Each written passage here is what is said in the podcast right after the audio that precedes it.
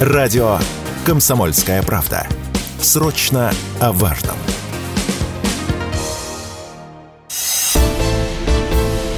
«Экономика» с Никитой Кричевским – Здравствуйте, друзья. Это «Экономика» с Никитой Кричевским, экономист, профессор, доктор экономических наук. Никита Александрович уже здесь. Меня зовут Мария Баченина. Никита Александрович, предлагаю начать с нашего президента. Предлагайте. С удовольствием. Выполняю обещанное и цитирую. Ускорение инфляции и подорожание продуктов в мире вызваны действиями Запада, а не конфликтом на Украине. Такую причину турбулентности на мировых рынках в ходе саммита Большой двадцатки G20 назвал президент России Владимир Путин. Вливание триллионов долларов и евро в экономику, в банковскую систему, безусловно, спровоцировали всплеск глобальной инфляции, стремительный рост цен на продукты питания и энергоносители. Именно это лежит в основе событий, о которых я сказал. Не наши действия и не наши попытки добиться справедливости на Украине. Нет, а именно вот действия крупных экономик мира. И как результат повышения ключевых процентных ставок. Из-за этого больше всего пострадали беднейшие страны, конечно. Вот вам, пожалуйста, не в бровь, а в глаз. Так. Это ваш ответ. А что тут комментировать? Ну, ну правильно Путин говорит. Вот а, я же а что я должен сказать? Нет, Путин не прав? Какая У вас либо черный, либо белый, Никита Александрович. Нет, так нельзя. Слушайте, ну, конечно, он прав, но он говорил не про нас, а про глобальную инфляцию. Ну, в которой а мы наш, принимаем не а последнее наш, участие. Нет, мы не принимаем не, непосредственное участие, и не последнее тоже не принимаем. А у нас другие причины. А в мире такие. А какие у нас? Ну, вы хотите, чтобы мы об этом поговорили? Нет, я хотела про Казахстан, представляете? Э, у нас совершенно другие вещи, потому что вы же знаете, что мы отрезаны от э, мировой финансовой системы, валютной системы. Там процентные ставки повышаются, но на нас, на нас это никаким боком не влияет. Ну, мы же не получаем кредит на Западе, правильно? Ну, правильно. Мы не получаем оттуда э, продукты питания в том объеме, в котором мы получали раньше. Так, правильно? Правильно. Правильно. правильно. То есть у нас свои причины, а насчет глобальной инфляции Путин прав, конечно. Ну, с другой стороны, э, если немножко задержаться на нашей внутренней инфляции, все деньги здесь тогда, в стране. Что тогда зарплату не повышать? А мы об этом попозже поговорим, ладно? Про... А что не повышает? Я, я кто? Министр труда? Или Михаил Владимирович Мишустин, чтобы меня пытали, чтобы меня пытали. Почему не повышает? Ну, потому не повышает, потому что ходят и кричат. А у нас кадровый голод.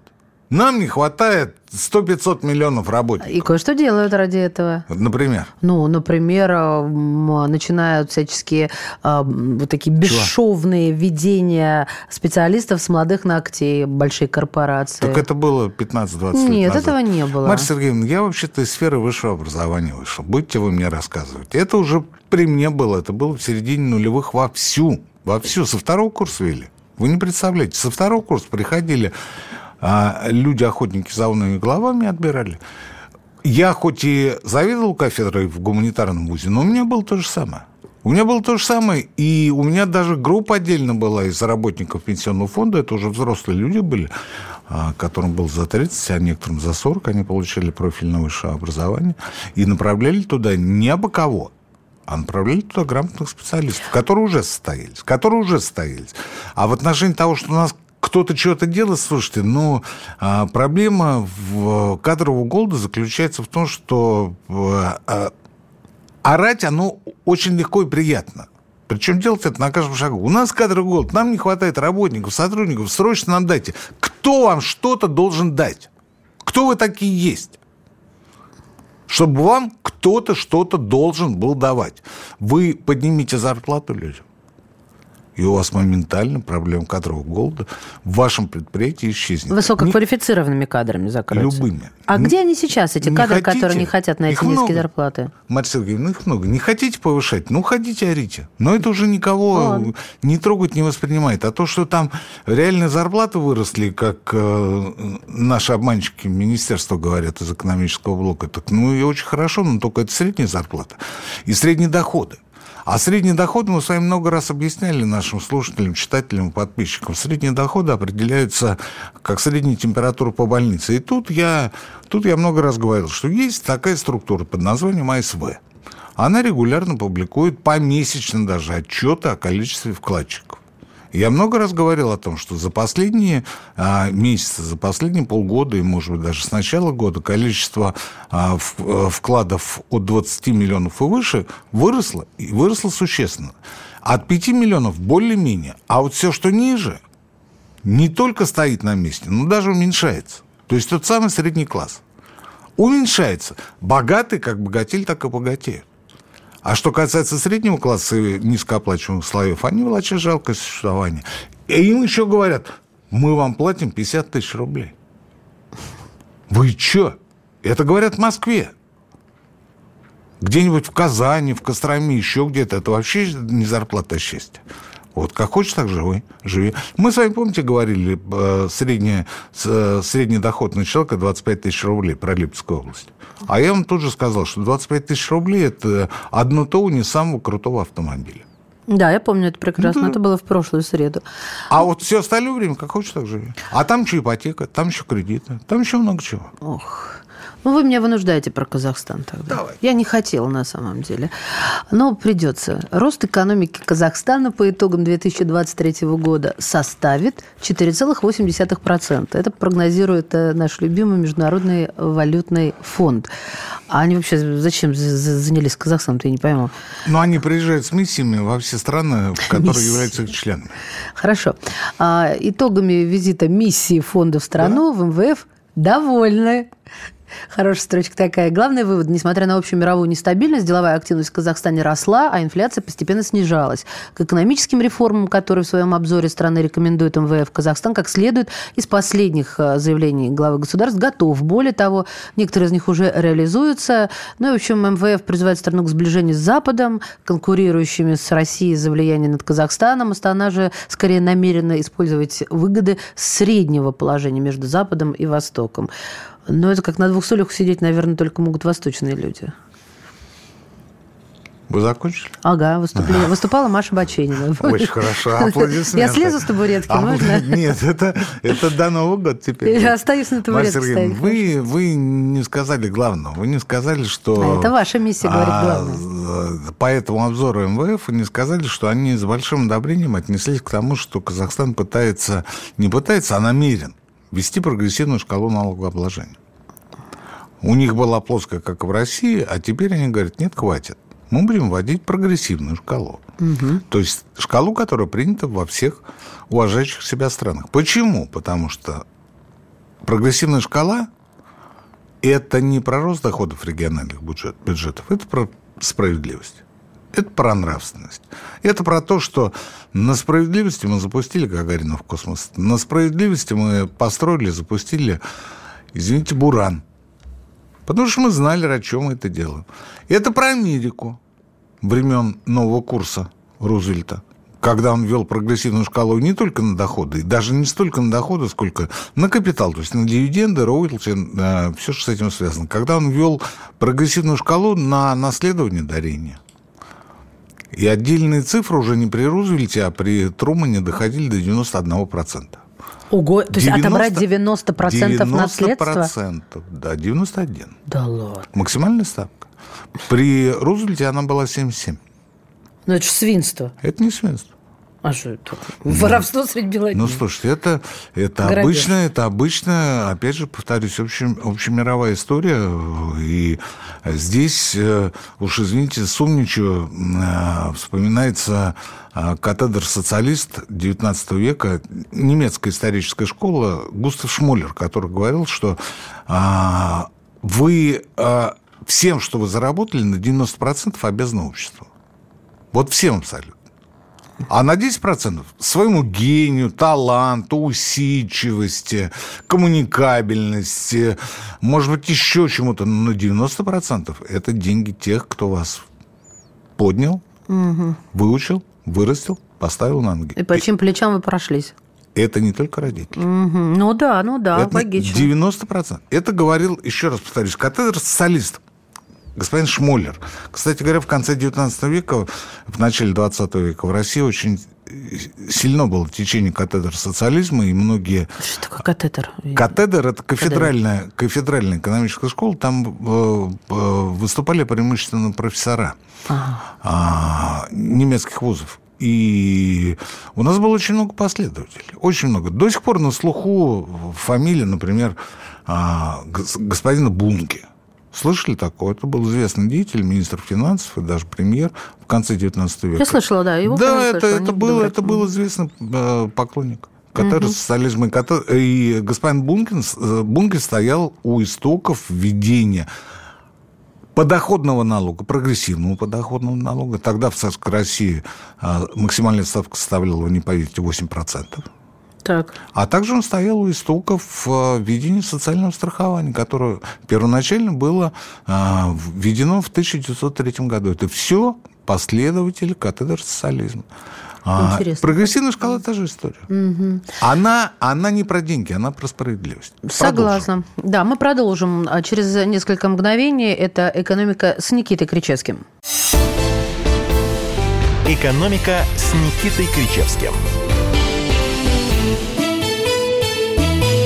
Ну, только что Никита Александрович сказала, что экономика – это не про возраст, хоть там тоже цифры, да, тем более не про женский. Это экономика. Доктор экономических наук Никита Кричевский здесь. Что такое статистика? Статистика – это зеркало заднего вида.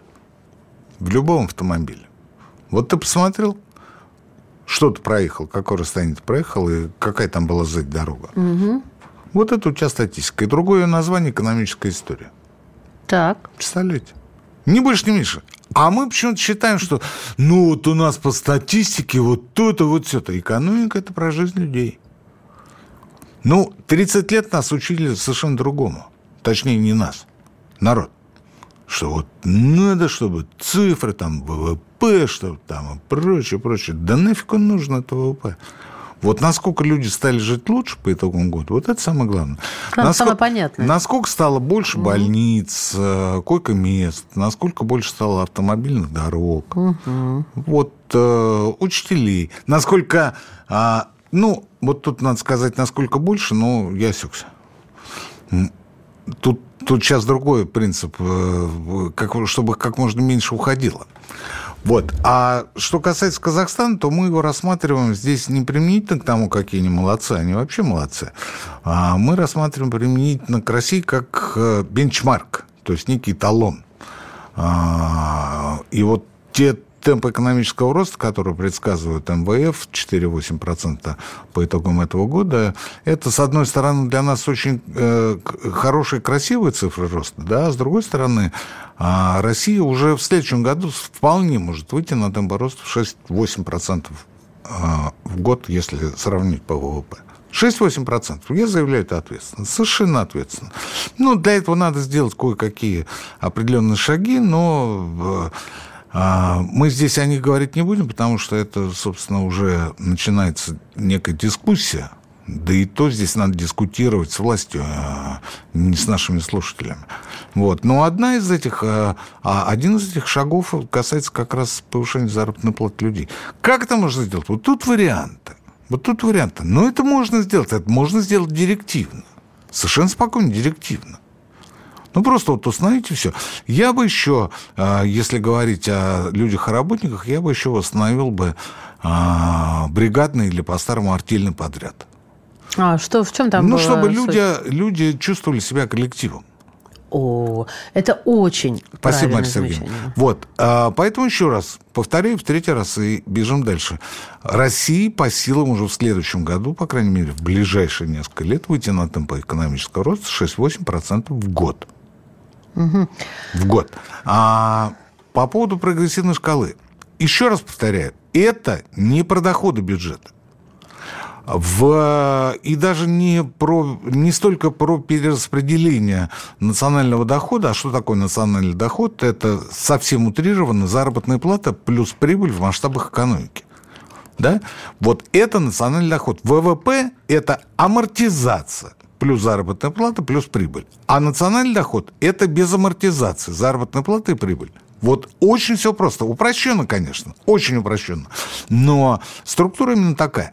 Так вот, нужно перераспределять не а, поступление в бюджет, а нужно перераспределять национальный доход, потому что прибыль нескольких десятков тысяч собственников в последние годы перевешивает совокупную заработную плату в масштабах экономики. Такого быть не может, не должно. Даже в Америке гонимый, вонючий, ужасный, загнивающий и прочее, да, там 59 а к 41, если говорить о национальном доходе, 59, как они получали по заработной плате в национальном доходе, так вот они и стоят на этой цифре, понимаете? А у нас 46-47. И а, вот те собственники, которые являются собой наиболее зажиточных вкладчиков да, в крупнейших банках, о, о чем я говорил в самом начале, вот они получают все больше и больше денег. А мы говорим, ну, деньги в стране есть. Конечно, не есть. Конечно, не есть. Вопрос в кого? И вопрос Почему эти люди присваивают себе львиную долю национального дохода? А вот прогрессивная шкала налогообложения, здесь, повторюсь, не только доходов физических лиц, не только подоходного налога, но и налога на капитал, налога на наследование дарения и прочее, прочее, прочее. Это про перераспределение национального дохода. Нажил, заработал, хочешь передать квартиру, машину, дачу любовницу, вообще не проблема, заплати. Понятно. Вот сколько, это пусть решает правительство. Но только не Госдума, потому что Госдума тут же купит. Да простит меня Вячеслав Викторович. Тут же купит. Причем это, это ведь не в деньгах, а ты мне, я себе. Это же будет все приблизительно вот так. Потому что богатый всегда на дорожку к своему депутату, а там уже будет мини, мини-страта, так скажем, мини-страта, да? Вот, так а вот. так везде или это чисто русская тоска? А, ну, так, э, вы знаете, так во многих странах мира, но там люди больше совести. Что, что, Там что, люди что больше это, в этого... Слушайте, я к тому, что вот вы знаете, а, вот когда а, Рузвельт ввел прогрессивную шкалу по всем видам доходов людей, а, за последующие там 20-30 лет не сказать, что доходы среднего класса сильно выросли, но а, он получил, он получил от этого вот, ну деньги-то пошли, деньги пошли в федеральный, в бюджет штатов, а средний класс получил более качественное образование. Он получил для своих детей, он получил медицинские страховки. Там нет такого, как у нас государственная система там, здравоохранения. Там у тебя есть страховка, и очень хорошо. А, страховку стали давать существенно большему количеству людей. Страховка стала более а, объемной, более тяжелой. У нас сегодня в систему ОМС, вы сейчас не поверите, у нас физиотерапия не входит. Вот она всегда входила. Но вот у вас, согласна. у вас ушка заболела, вам надо прогреть ушко. Физиотерапия не входит. Вот раньше входила, Марья так, Массаж относится к физиотерапии? Нет. А, ЛФК всяческие, подождите, это всякие специ... электрофорезы. Это, да, это специальный у, кабинет, у где стоят умные природы. Ну, в детскую, приборы. может быть, входит. В детскую входит. А, а во про взрослую нет. молчу. Во взрослую нет. Про взрослый массаж, я знаю, входит, а вот эти все ну, ваши электрофорезы... у нас система УМС и вообще mm. с медициной какая-то жуть творится несусветная, потому что поликлиники, ну вот я буквально на днях это своими глазами видел, поликлиники а, без участия пациента начинают а, вешать на него Э, например, услуги, которые он не получает. А зачем? Ну, Чтобы деньги получить? Потому что копейка идет. А. А, ну, например, там то, что человек, который по ДМС э, привязан к ведомственной поликлинике, оказывается, проходит диспансеризацию в этой районной поликлинике. Ну, вот видел вот буквально, э, не сказать, что вчера, но вот э, на выходных. Понятно. То есть пришли, э, вбили номер полиса, а потом человек э, вспомнил, что он перепутал полисы и поставил полис дочери. И у дочки пошли вот эти вот все анализы, которые она сдавала, там, диспансеризацию, которую она проходила, а при этом она в своей поликлинике не была оставлена. Mm. Она была совершенно другой. А, ну, это мы отвлеклись. Ну, и вот, собственно, вот то, что Казахстан идет по этому пути, ну, так э, и хорошо, и хорошо. Но Казахстан, но Казахстан, заканчивая разговор, по сравнению с Россией, это беднота. При всем моем уважении к Казахстану, это беднота. Потому что такого объема ресурсов, такого количества занятого населения, таких квалификаций, компетенций, которые у них э, у нас еще остаются, у них нет, никогда не было. Ну, кстати, о занятости, а, как вот вы просите переключиться на другое. Смотрите, я про мало-среднее предпринимательство, то есть малый бизнес, средний тоже.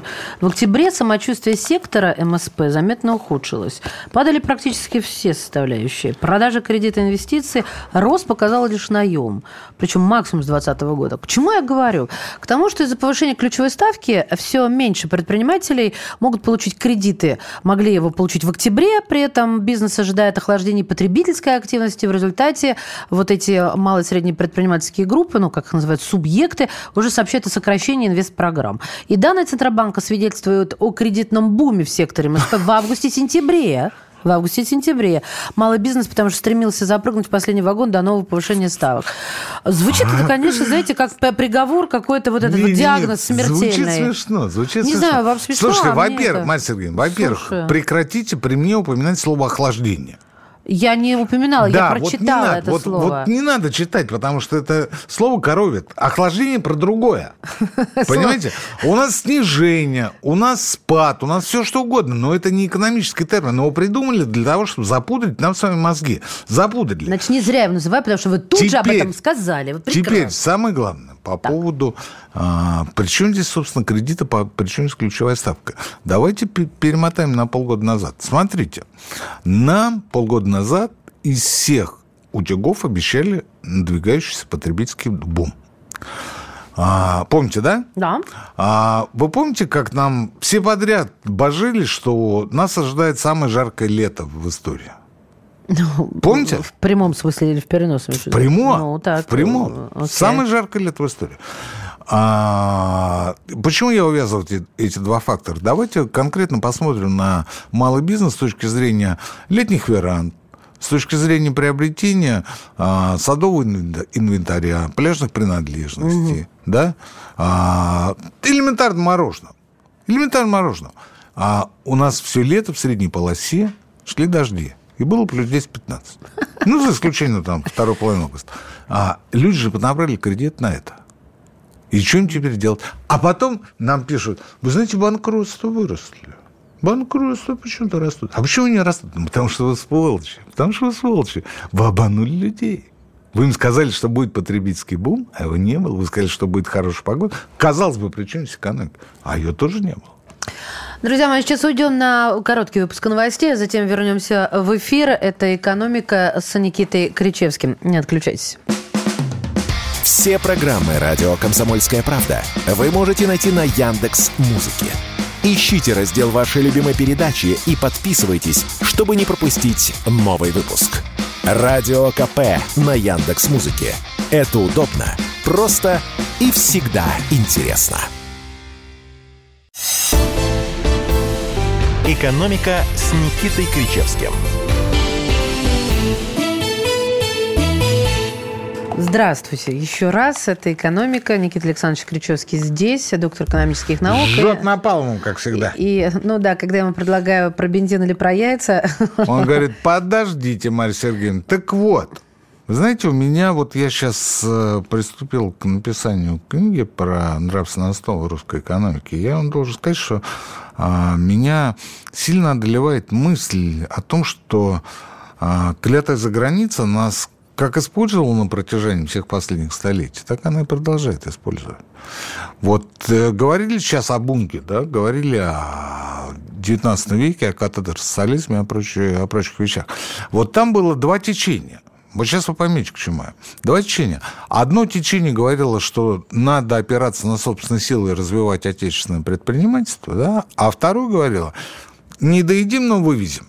Вот Бунге э, «не доедим, но вывезем» – это фраза министра финансов Вышнеградского во время голода 1891-92 годов. Ну, не урожай был. А обязательства по вывозу были. Ну, какие-никакие обязательства. Так? Вот не доедим, но вывезем. И пошлины, железнодорожные пошлины были направлены на вывоз, а не на ввоз. В основном на вывоз, стимулировали вывоз. А, а с другой стороны, а, Вышнеградский и Бунги, и потом Витте а, готовили почву для того, чтобы ввести золотой рубль. Да ладно? Да. Я не знала об этом. Да, Интересно. да, да. Они вот сначала Бунги, потом Вышнеградский, потом Вита, а потом бабахнул с 1897 золотой рубль. А Николай II, II ввел своим указом. э, слушайте, Запад ликовал. По поводу? Ну, по поводу золотого рубля. Он, ликовал. Ну, я имею в виду причину. Его Причина, потому что он тут же начал снабжать Россию кредитами. А. Моментально. То есть за несколько лет у нас кратно вырос долг. Кратно вырос долг. И Дальше смотрите, вот парадоксально, но это вот э, вы поймите меня. Вот что касается малого среднего бизнеса, он патриотичный, он всегда был патриотичным в нашей стране. Потому что он работал на внутренний рынок, на отечественного потребителя. Что касается верхушки, чиновников, аристократов, дворян, прочая шваль, они работали на внешнюю систему, да? Сказала разведку. На экспорт. На экспорт. Я понимаю вас. А, была очень неприятная история с тем же Вышнеградским, когда а, ему предложили 500 тысяч франков взятки для того, чтобы он взял сторону одной компании, а не другой. Угу. Вот. Но он потом оправдывался, говорил, что а, он взял эти деньги для того, чтобы передать их проигравшей стране. Ну, типа, чтобы та, та самая справедливость восторжествовала. Представляете? То есть все это было, все это было. Но это были коллаборационисты, которые были настроены на сотрудничество, а, например, с Германией. Например, с Германией. Чем это кончилось в 2014 году, все знают. Ну, тогда вовсю. Вот причем это здесь и сейчас. А, еще один исторический прецедент. Николаевская железная дорога. В 1868 году а наши отечественные коммерсанты, предприниматели, промышленники предлагали, ну, просто сказочные условия царскому правительству, чтобы они отдали а, дорогу им. Дорога была очень выгодна, она приносила до 20 тысяч верст, э, рублей с версты. Вот. И они говорили, мы берем на себя обязательства то-то, то-то, то-то. И они были, ну, просто сказки понимаете? Отдали главному обществу железных дорог, где учредителями были, учредителями были французы и немцы. Вот почему так произошло? А теперь перенесемся э, в нашу жизнь, да? А зачем мы на протяжении 20 лет э, скирдовали э, валюту в, как это сейчас называется, фонде национального благосостояния? Да? Вот вопрос, зачем? Чтобы у нас их потом в результате при первом же удобном случае отняли. По факту отняли. Ну, заморозили на неопределенный срок. Но ведь обещали же физикам, инвесторам, что О, подождите, до конца подождите, года. давайте эту тему добьем до конца. А, так вот я Вместе говорю, что... с нами, со Слушайте, слушайте, ну вот а, малый и средний бизнес, они всегда были патриоты.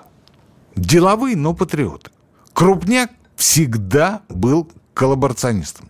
Это было в царской России, это продолжается сейчас. Но это настолько простая, на мой взгляд, вещь, видная невооруженным глазом, да, что я не понимаю, почему люди, которые на самом верху, почему до них это не доперло до сих пор. Там народ работает на экспорт, работает на то, чтобы как можно больше вывести, как можно больше получить денег там. А наши вот эти вот, которые, а, ну, вот не туземцы, но вот э, что у нас было? У нас был крестьянско-купеческий капитализм. Вот они отцахи, вот они крестьяне. Вот пусть они там что-то а, шурудят у себя там где-то в гаражах или там в цехах каких-то старых, вот, что-то там производят. Мы им, конечно, какими-то кредитами поможем, да. Ну, то есть вот так. То есть вот так. А крупняк – это святой, это на экспорт. Зачем вам валюта? Зачем? Вот мы два года живем без валюты. Кто-нибудь заметил изменения? Нет. Правильно Путин говорил два года назад. Немножко дороже станет. Будет все тоже, но станет немного дороже. Но он был прав. Ну, прав. Но, правда, другое слово не немного сказал, он сказал слово «децл», но это детали. Так, а что вы, давайте прокомментируйте мне вот это вот, э, что обещали, обещали инвесторам, физикам с замороженными активами, что начнутся выплаты на 100 миллиардов. И что теперь? Но Торги вот видите, проводиться не будут. Вот видите, это, это продолжение той же линии, о которой мы говорили перед перерывом. Вот нам же обещали потребительский бум. Да. Ну, народ кредиты набрал, такой думает, ну, сейчас вот прям вот нам как денег сейчас насыпят. как бумнем, Немерено, да. да, и мы прям все пойдем скупим. А цены повысили, арендные площади расширили, продукцию закупили там, по импорту параллельному пришло. А, валютки стало не хватать. Почему? Потому что ну, потребительский бум. Ну, сейчас все придут и все купят. А ничего не произошло. Дальше я говорил же, банкротство. Ну, да, да, да. Вот а, вторая история, параллельно развивавшаяся а, с потребительским бумом, это как раз а, решение проблемы фондовых инвесторов, физиков, у которых активы заморожены в Европе да? Им говорят, ну, мы сейчас вот как вот все решим, как все сделаем. Но я еще полгода назад говорил, да или несколько месяцев назад, да не будет у вас ничего. Ничего не получится. Вы все врете. Почему? Потому что а, активы заморожены по решению ЕС. По решению ЕС. Для того, чтобы обменять какие-то активы на реальные деньги, нужно, чтобы ЕС снял свои законодательные, нормативные, точнее, ограничения. Этого не случилось. На что вы надеетесь? На то, что кто-то, кому нужны деньги, придет а, с просьбой разморозить чьи-то активы? Но здесь на счетах типа С, о которых шла речь, чтобы обменять э, рубли на валюту, на те активы, да, а, а, замороженные деньги, они у нас на счетах типа С не заморожены, они просто лежат. Там ведь люди-то далеко не бедные. Точнее, не люди, а компания. Угу. Ну, например, British, British Petroleum, да, BP.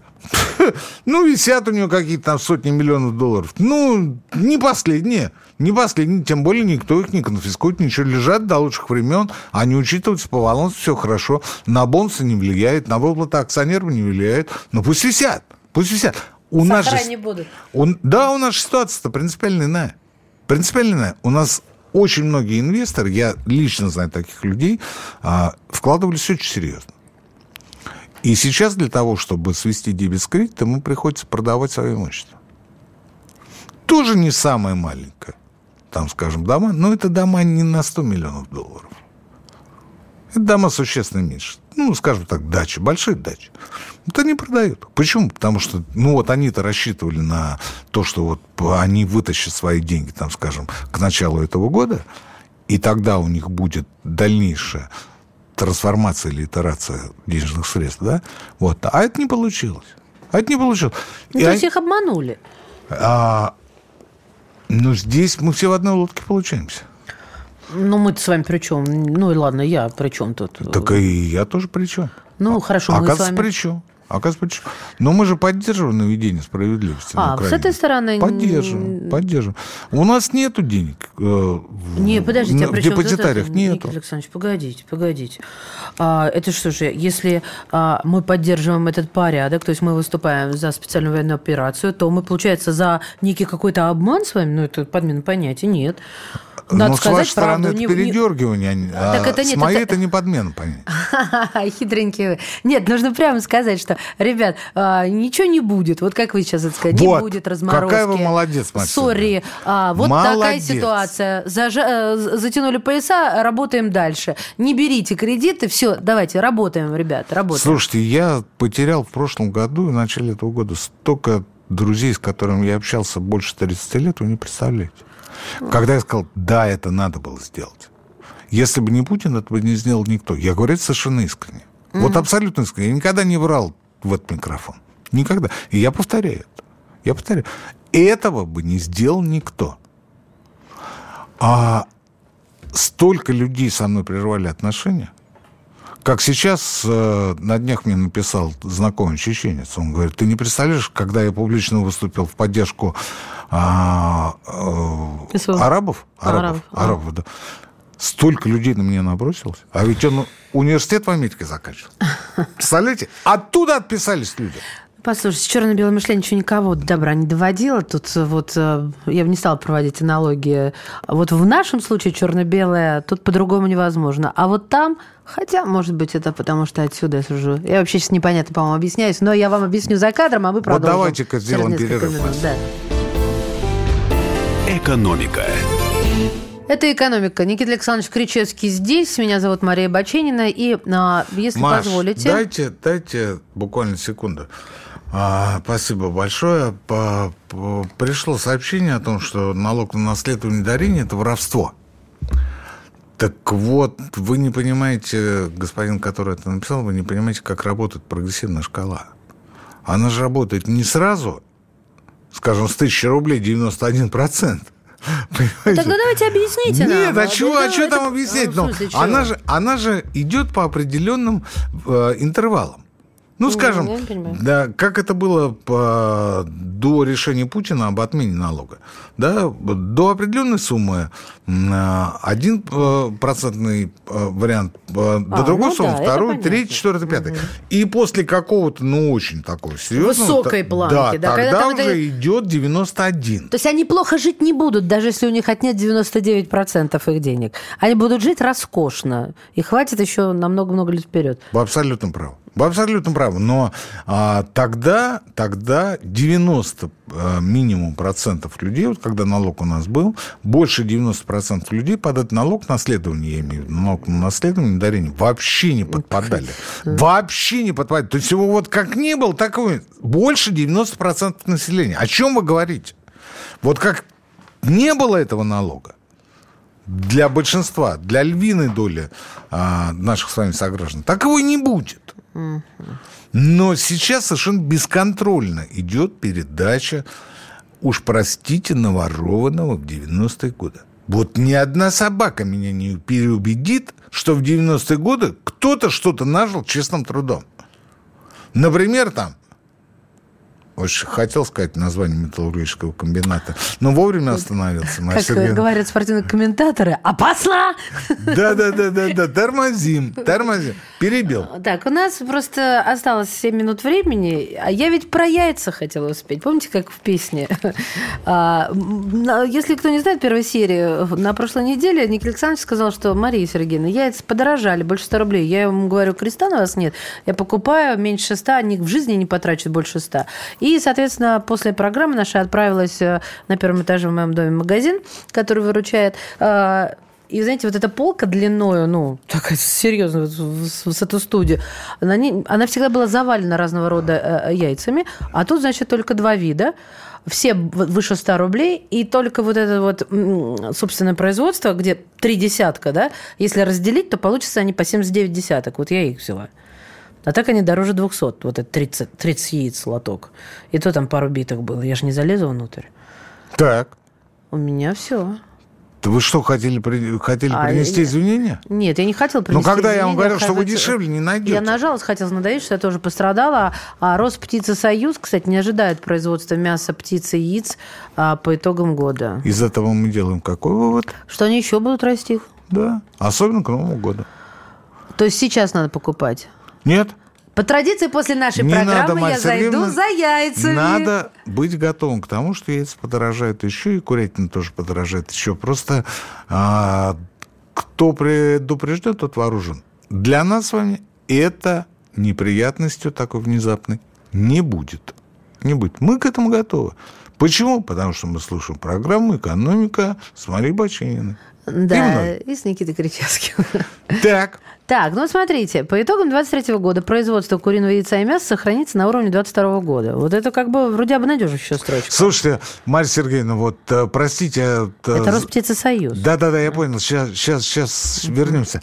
А, по поводу обмана, да? А, вот последнее. Я сегодня слышал, как Силуанов говорит, что мы этот год закончим с дефицитом бюджета не 2%, как собирались, а 1%. Ну, и такие, вау! Какие мы Как молодцы. хорошо министр работает, вообще супер. И в, сегодня же в другой газете я читаю, ну, она официально, все, принадлежащая и так далее. А, а, я, читаю, я читаю, что в этом году бюджет как раз недополучает деньги. Как раз недополучает.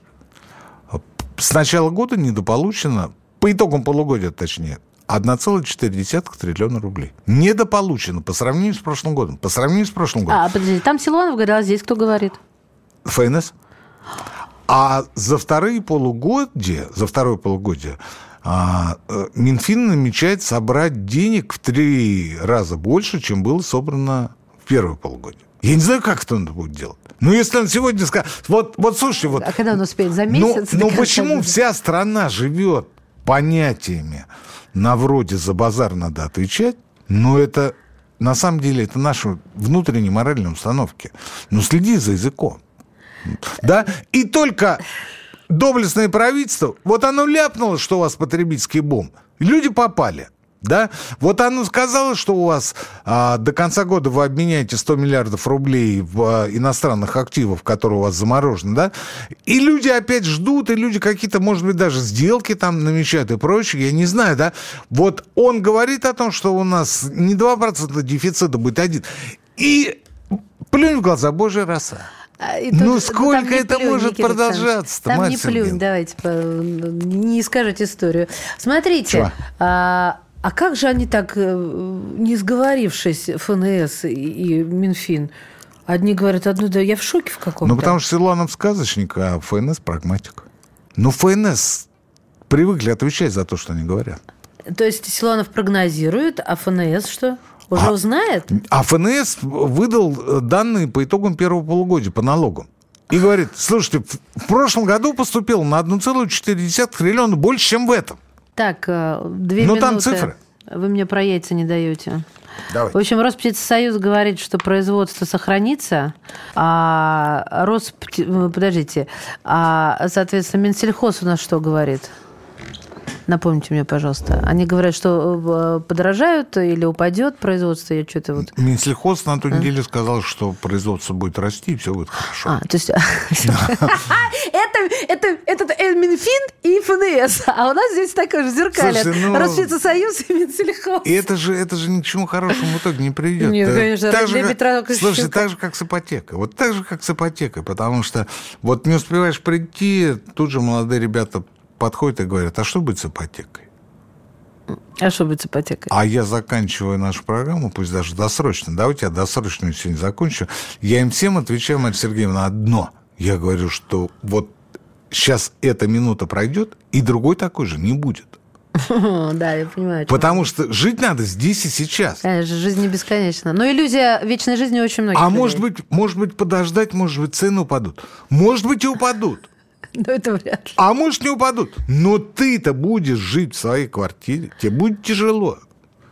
У тебя родится ребенок, там еще один ребенок. Но, знаете, опять же, русская понятийная система. Бог детей дает, Бог и на детей дает. Будут деньги, и ипотеку заплатите, и детей воспитаете, поднимете их. Но а, не надо сидеть и чего-то ждать. Ну, Никита Александрович, вы как всегда... Потому что мы ждем, под потому что мы всю дорогу вам, ждем. Вам вопреки ничего не скажешь. Жизнь тоже одна, и жить ее а, а, в халупе вчетвером, в двухкомнатной, тоже, знаете, как не очень хочется. Марья Сергеевна, надо делать какие-то шаги для того, чтобы улучшать. Тяжело. Ну, как наши Марья родители. Сергеевна, Сначала ковры, дача, а потом только машины. Точнее, не в Тяжело, том порядке. тяжело, Марья Сергеевна. Это будет очень тяжело, но это надо делать.